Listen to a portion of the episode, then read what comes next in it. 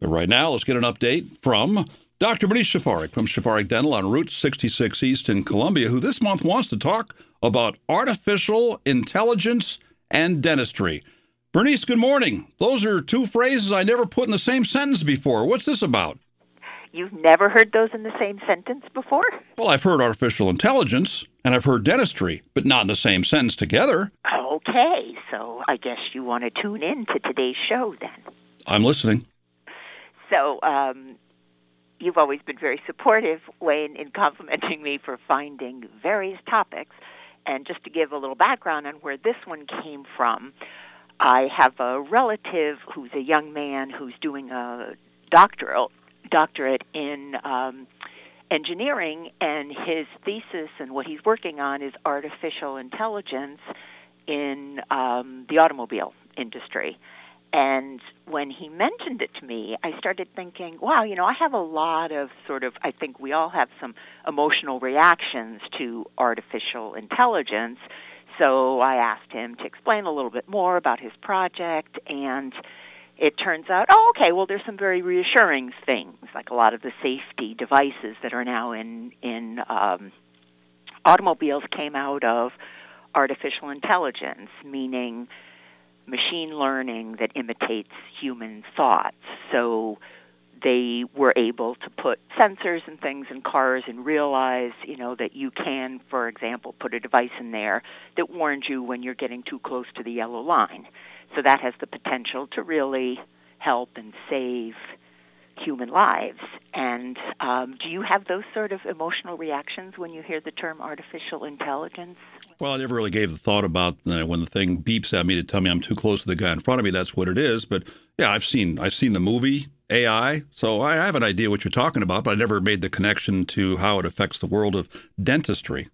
Well, you know, we will get to that, but just in an emotional sense, I think that a lot of us right away have that, oh no, you know, are they are machines going to rule the world? And that's definitely not going to happen, but that means that we just have to harness that technology and keep our ultimate goal in mind. So my ultimate goal is to provide patients with comfortable, healthy, aesthetic smiles and try to make it as predictable as possible. So the thought is then how can artificial intelligence help me with that? So another um, area, you know, when, whenever the technology changes, you have to start learning something new, which is a great way to keep to keep your mind active. So um, I was also thinking about when I was growing up, my dad owned a lumber yard, and I used to work for him in the summers. And he had this little game he would play of at the end of the day, on the way over to the bank, he would hand me three pages of deposits and ask me to add those up in my head. And he gave me hints about, you know, rounding and things like that. But I realized once I watched how people behave with calculators, what that taught me was to looking at a list of numbers to get an idea of approximately what it is. And then when you do it on the calculator, which is a whole lot faster and more efficient, you can actually look at it and say, well, maybe that's not right. So I use that example to reassure myself and my patients and the whole scientific community that that's what we need to remember, not to totally depend on what a machine tells us, but on the other hand, to try to make things a lot more efficient and faster and easier, we can utilize artificial intelligence. All right, so give me an idea of how this applies to dentistry, maybe an example or two. Okay, so one thing um, is dental x rays. So when I attempt to show a patient something on a dental x ray, you know, it requires a lot of explanation. And basically, what we're looking at and how we diagnose from a dental x ray is contrast. So something is darker, grayer, something's whiter, so you can tell there's something different in that area. So, for example, enamel is really white on an x ray, and decay is dark. So, you can identify that area that looks darker. Now, that depends on the human eye and the quality of your radiographs and your experience. I mean, there's all sorts of factors that go into how you actually read the x ray, which is the important part of it. But if we had um, machines, and, and we do, that can analyze those contrasts, then we wouldn't have to depend so much on our human eye to try to see those things. And if we had a means for the machine that's reading the x rays to cancel out other factors, like um, it's a different density on one x ray than another x ray. If we could program in the machine to do that, then what the technology has tried to do is then change the color of areas where there is pathology. So when you pulled up the x ray, the machine could potentially put where the decay is in red. And I wouldn't have to be struggling to show the patient how something's a little grayer or a little darker or a little lighter than another area. So that's one area where it can be helpful. Does that sound interesting to you? Bernice, we were talking about applications of artificial intelligence in dentistry. Give me some more examples of what those would be.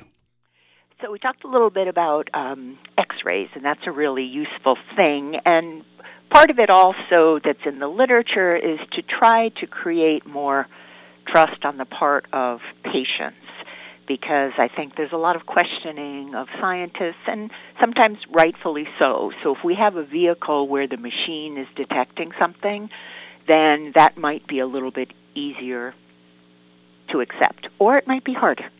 Hard to tell. Um, what do you think, Wayne? I trust the machines. They know more about this stuff than I do, so they say it, I see it.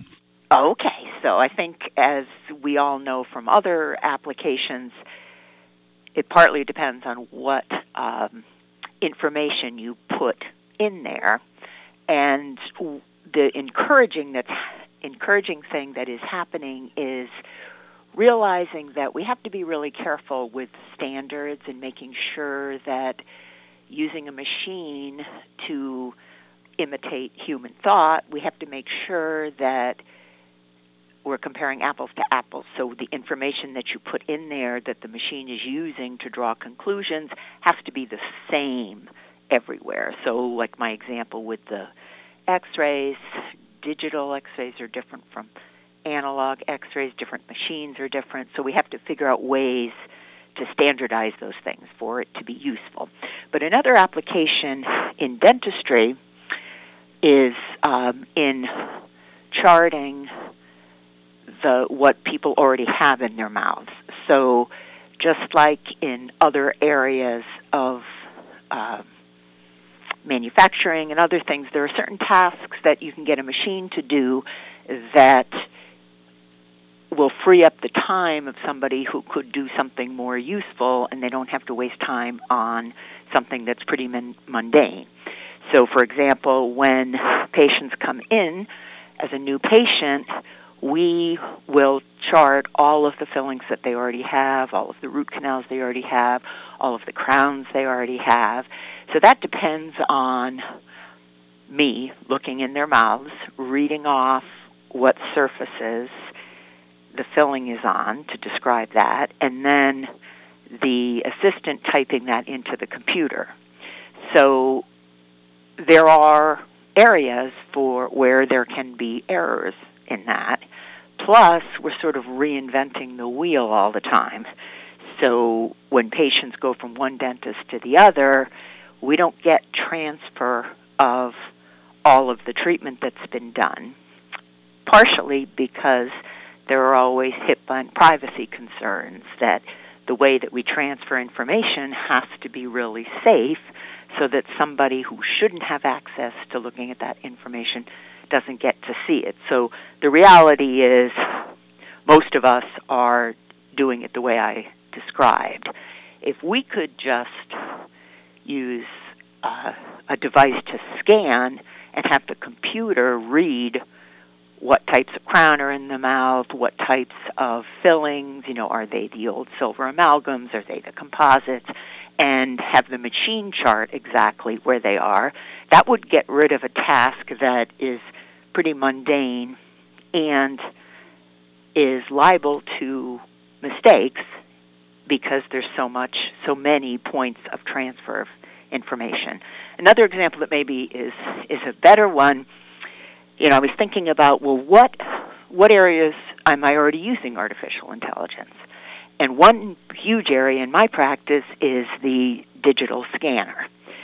So what that means is when somebody comes in and they need a crown, which is something that a laboratory fabricates, in the past, I would take an impression. So that was the goopy stuff that we would put in the patient's mouth, and you had to wait three or four minutes for that to harden.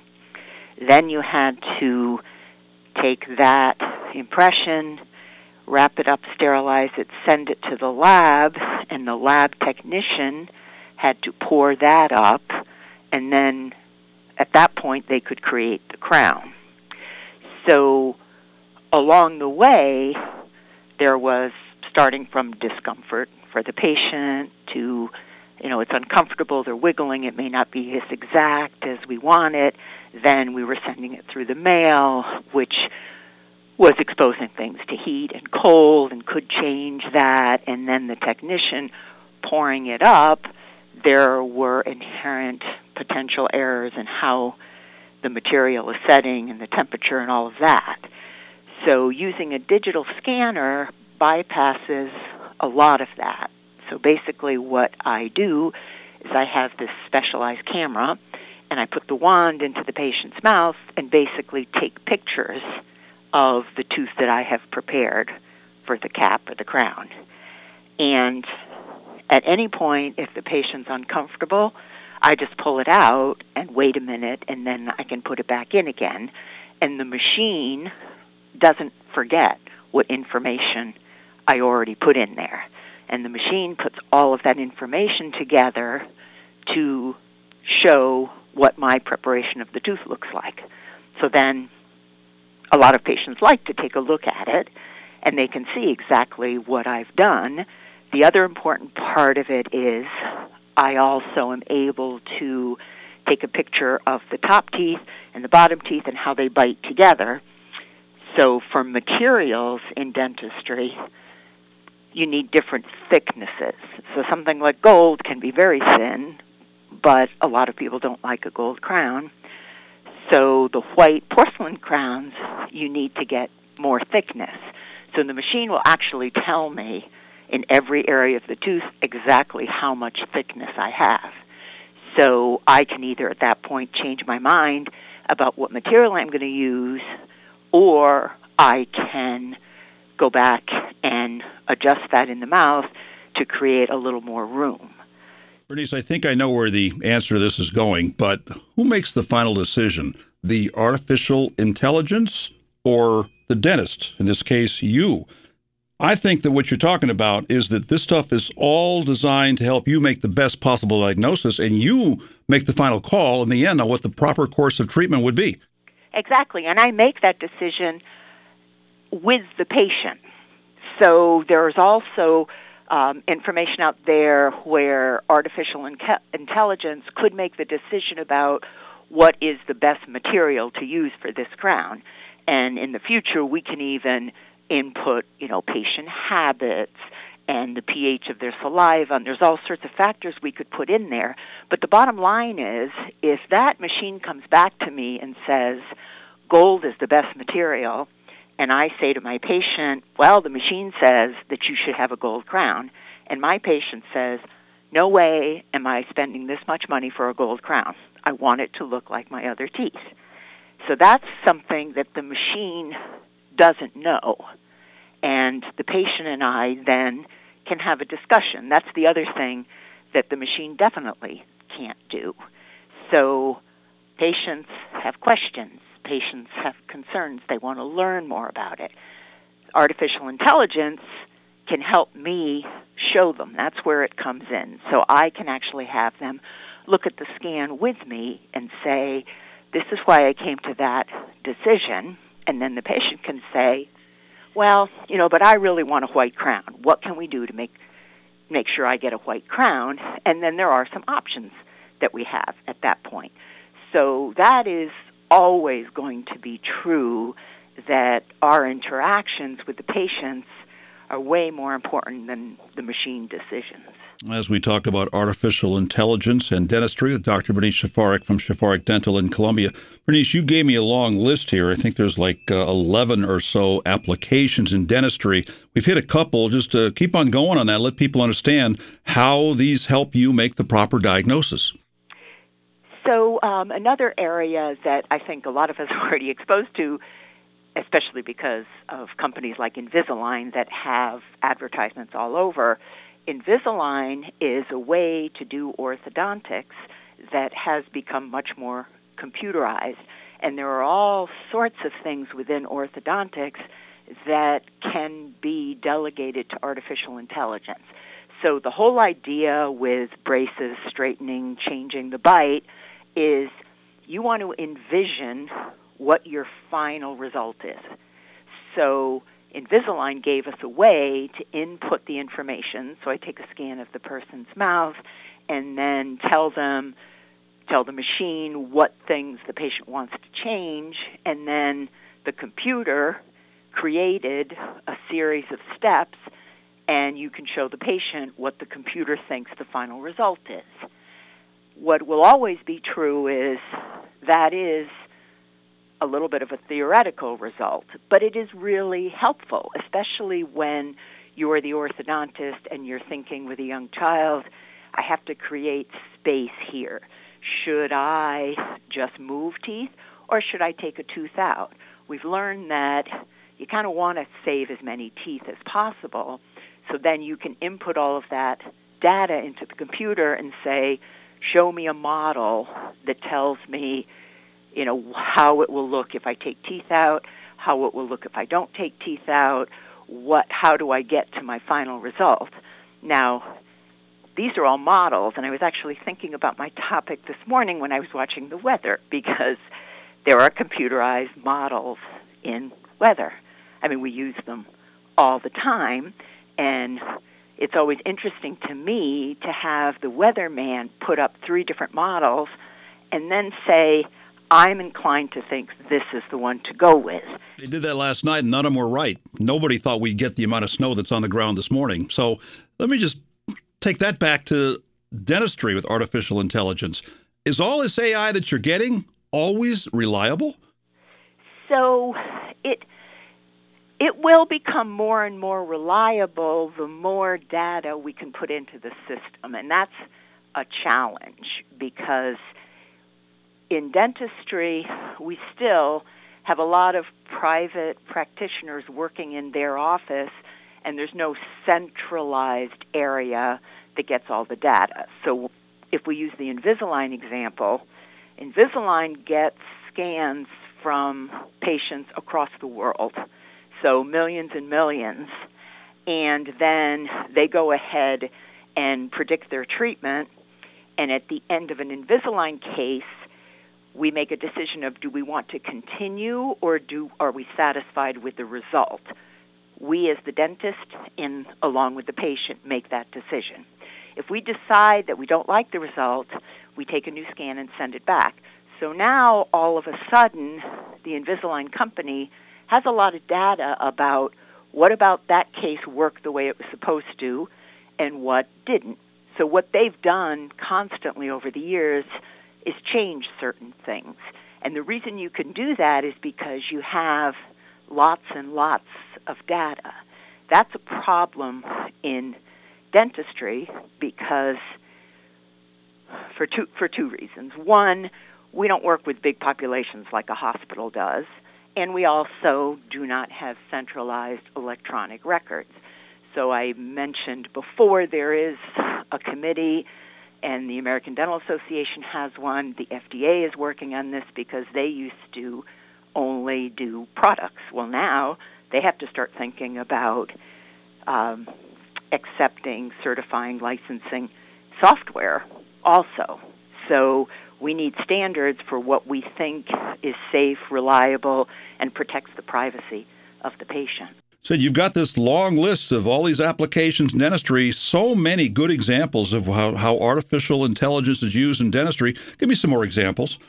Well, those are good examples, but what I find interesting, Wayne, is the perfect example that we just had with the weather that you can create models and artificial intelligence, but then it can all go out the window if the environment changes. So we got this storm even though nobody thought that we were really getting snow. So none of us wants to be caught in that position. I'm sure the meteorologists don't like it when that happens, but that's what we have to accept as reality. So what is so useful with artificial intelligence are situations where you have a lot of factors to consider and you need to keep all those things in mind as you come to a diagnosis. So, for example, with temporomandibular joint dysfunction, that is a very painful condition that is difficult to diagnose because there's so many different factors. So there have been some studies done, and what they'll do is look at an MRI of a joint and take a look at 33 different parameters, things that you can see in that MRI, and then look at function, pain level, anxiety level, other medical conditions. So if you can get all of that information, you know, and throw it into a pot, basically throw it into a machine that will use artificial intelligence, it can come to a conclusion about what things lead to the bad result of people having pain. And how do the results of what you throw into the machine show up? Are they just on a computer screen in some readable fashion? So, you know, there's different areas. So, right now, for example, within my own office, I can take an x ray that shows me the shape of the joint. I can ask the patient about their symptoms, their history. I can ask them about their medical history. But in these studies, they were able to actually go into electronic health records so that they had a very realistic view of what the patient's actual medical history is because sometimes we in dentistry run into the problem that patients are telling us about their medical history basically from memory and they may not always give us all the factors. So this study was able to take a look at all of those factors and then print out a report. So basically the machine looked at all of these factors and printed out a report saying what they thought the diagnosis should be. They compared to specialists who kind of did the same thing but by hand. You know, that they looked at the x rays, they made the interpretations, and there was very good agreement. They also did the same thing with um, some other areas in oral surgery where, or uh, cancer detection, tumor detection, where they looked at what the machine results came up with and what the trusted specialists came up with. And there was very good agreement the difference sometimes is that the machine does it a whole lot faster. So that is tempting. You know, if I had a machine that ran through all the x rays and screened out where there were no problems and where there were some problems, then that is a benefit. Well, I remember back in the prehistoric times when Dr. Grippo took out my wisdom teeth. And as far as I know, he just yanked them, and, you know, after that, I was fine. I've had no trouble since. But nowadays, with AI, can you predict the chance of nerve damage?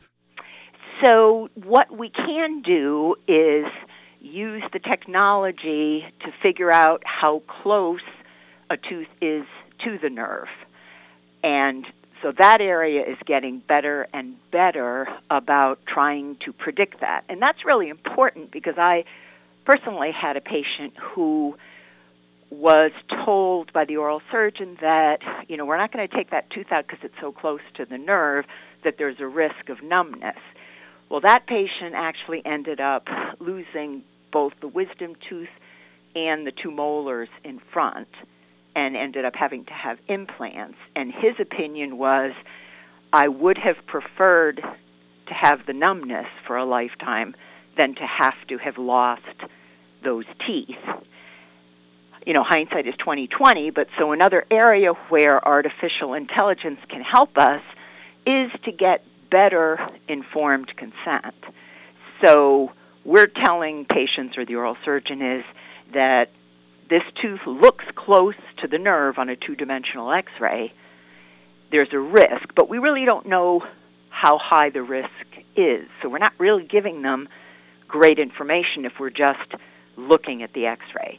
If we have a means of actually having a machine measure how far away the tooth is from the nerve, there's still no guarantee that you won't end up with some nerve damage, but we can more predictably tell the patient it looks like your chance is 20% or something. And then that, I think, is more useful information because before artificial intelligence, before being able to measure all those things, we're telling patients we think there's a risk, but we really are not sure how high that risk.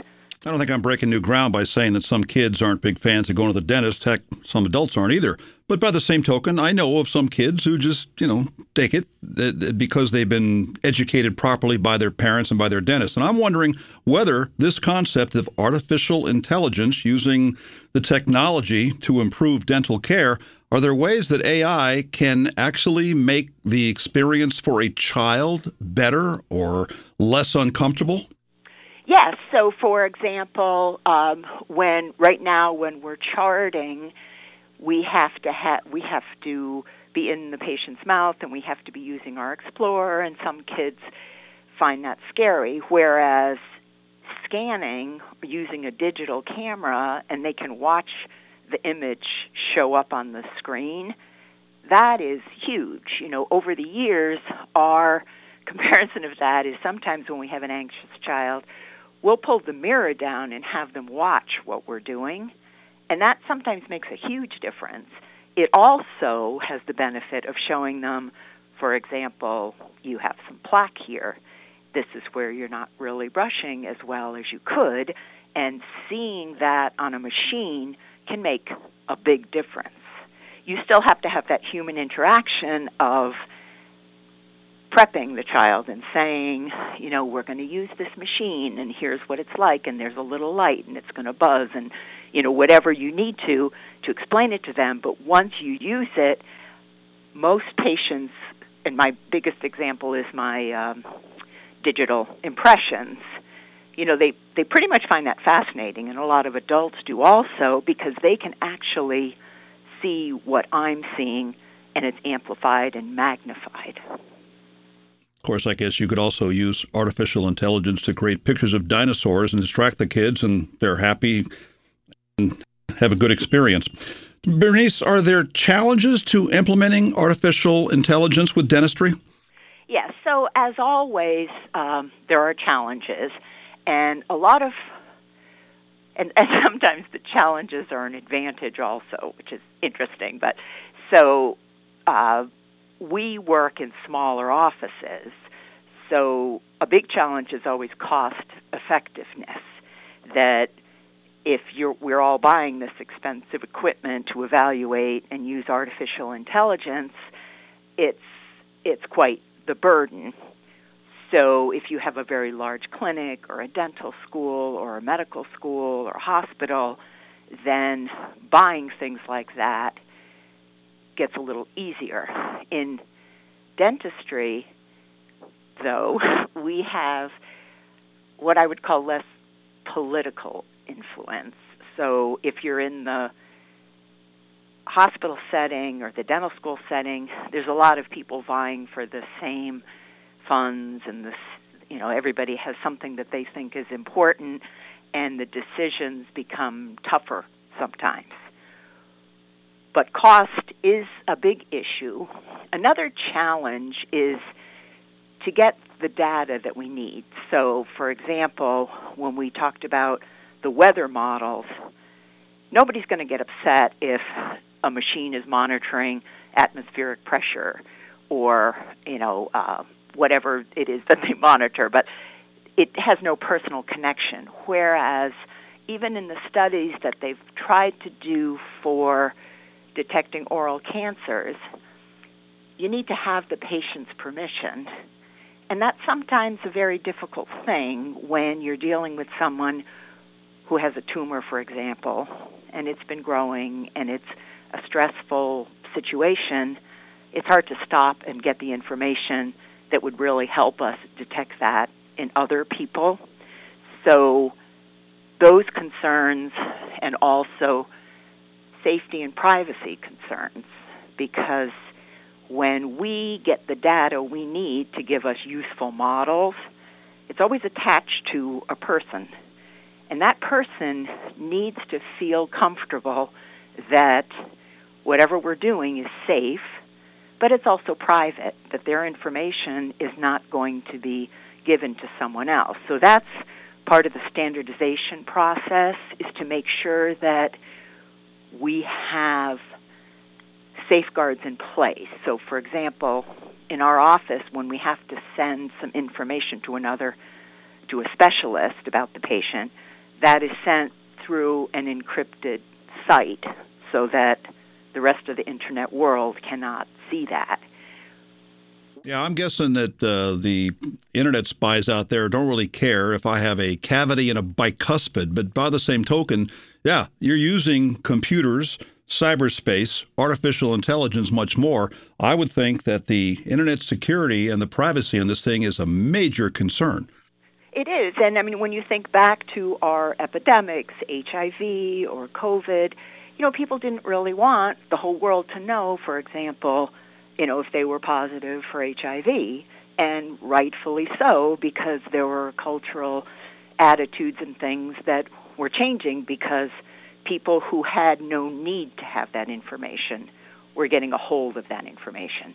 So that is always going to be uppermost in our minds to make sure we protect the data and that we're whenever we share data for a research project or whatever that we're sharing them privately and safely. And the other challenge is we definitely need to preserve the human interaction.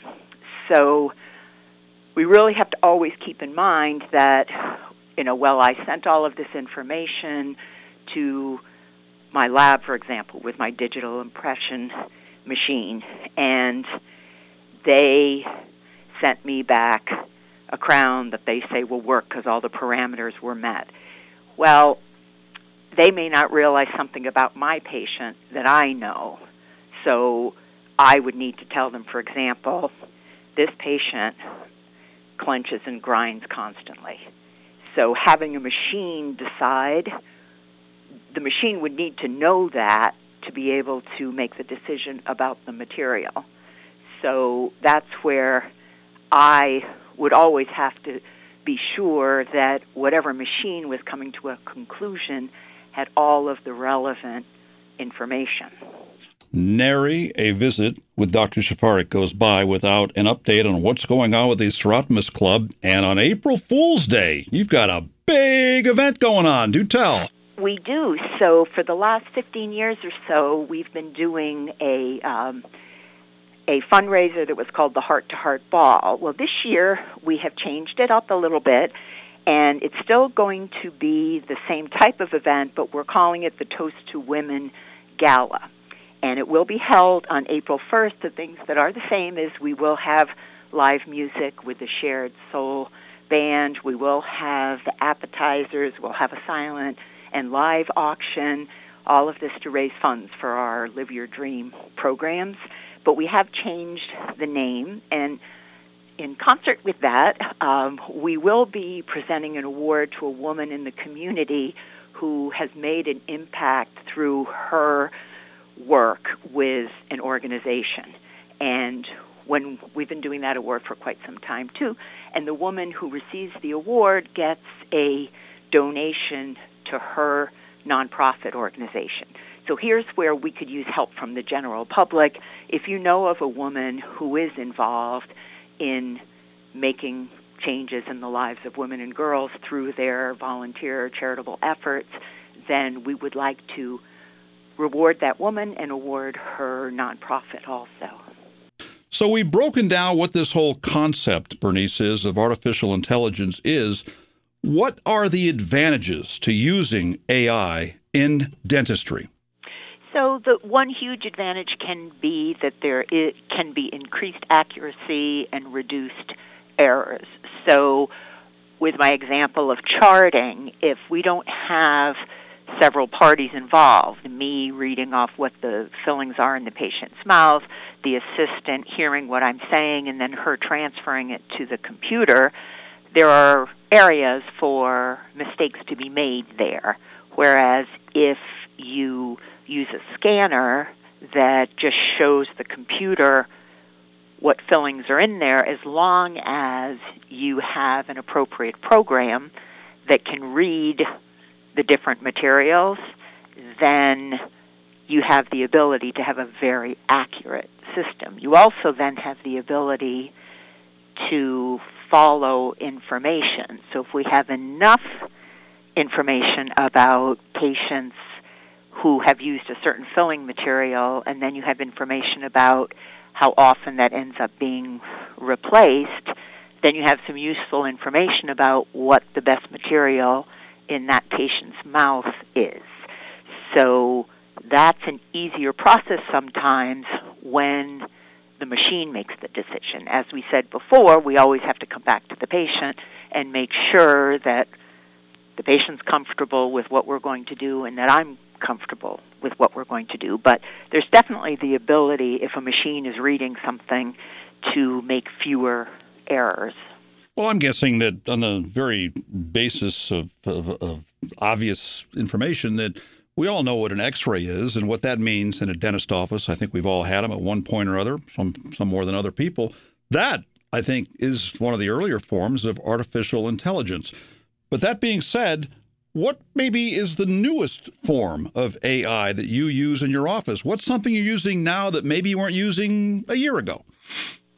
So it's not that level of quickness in implementation. Um, so the newest thing that I'm using that involves artificial intelligence is the digital impression machine, which I've been using for quite a while. Another area is Invisalign that we talked about, where I can send uh, computer generated information about the patient to the company, and they can create um, a means for me to help that patient get straight teeth. There are machines that are being created now to do the kind of thing that I was talking about, where, for example, the charting of what's in the patient's mouth.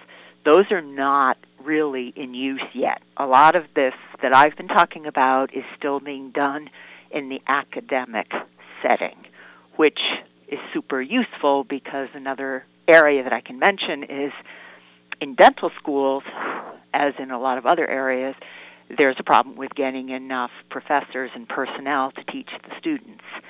So, if, for example, with x rays, you can have a machine that has evaluated what the differences in density are and, and where there is a change in the x ray, you could have a student work with that machine, and the student could input what they thought, and the machine could come back and say, You didn't notice this, or you didn't notice this. And so that is happening more so in the academic field, and the other areas of concern that we talked about still have to be worked out. So, standardization and HIPAA compliance, privacy of the patients, those are all things we're still dealing with. The other thing that is happening is in order for us to be able to use this artificial intelligence, we have to have a dental manufacturing company create the equipment that's going to help us to do this.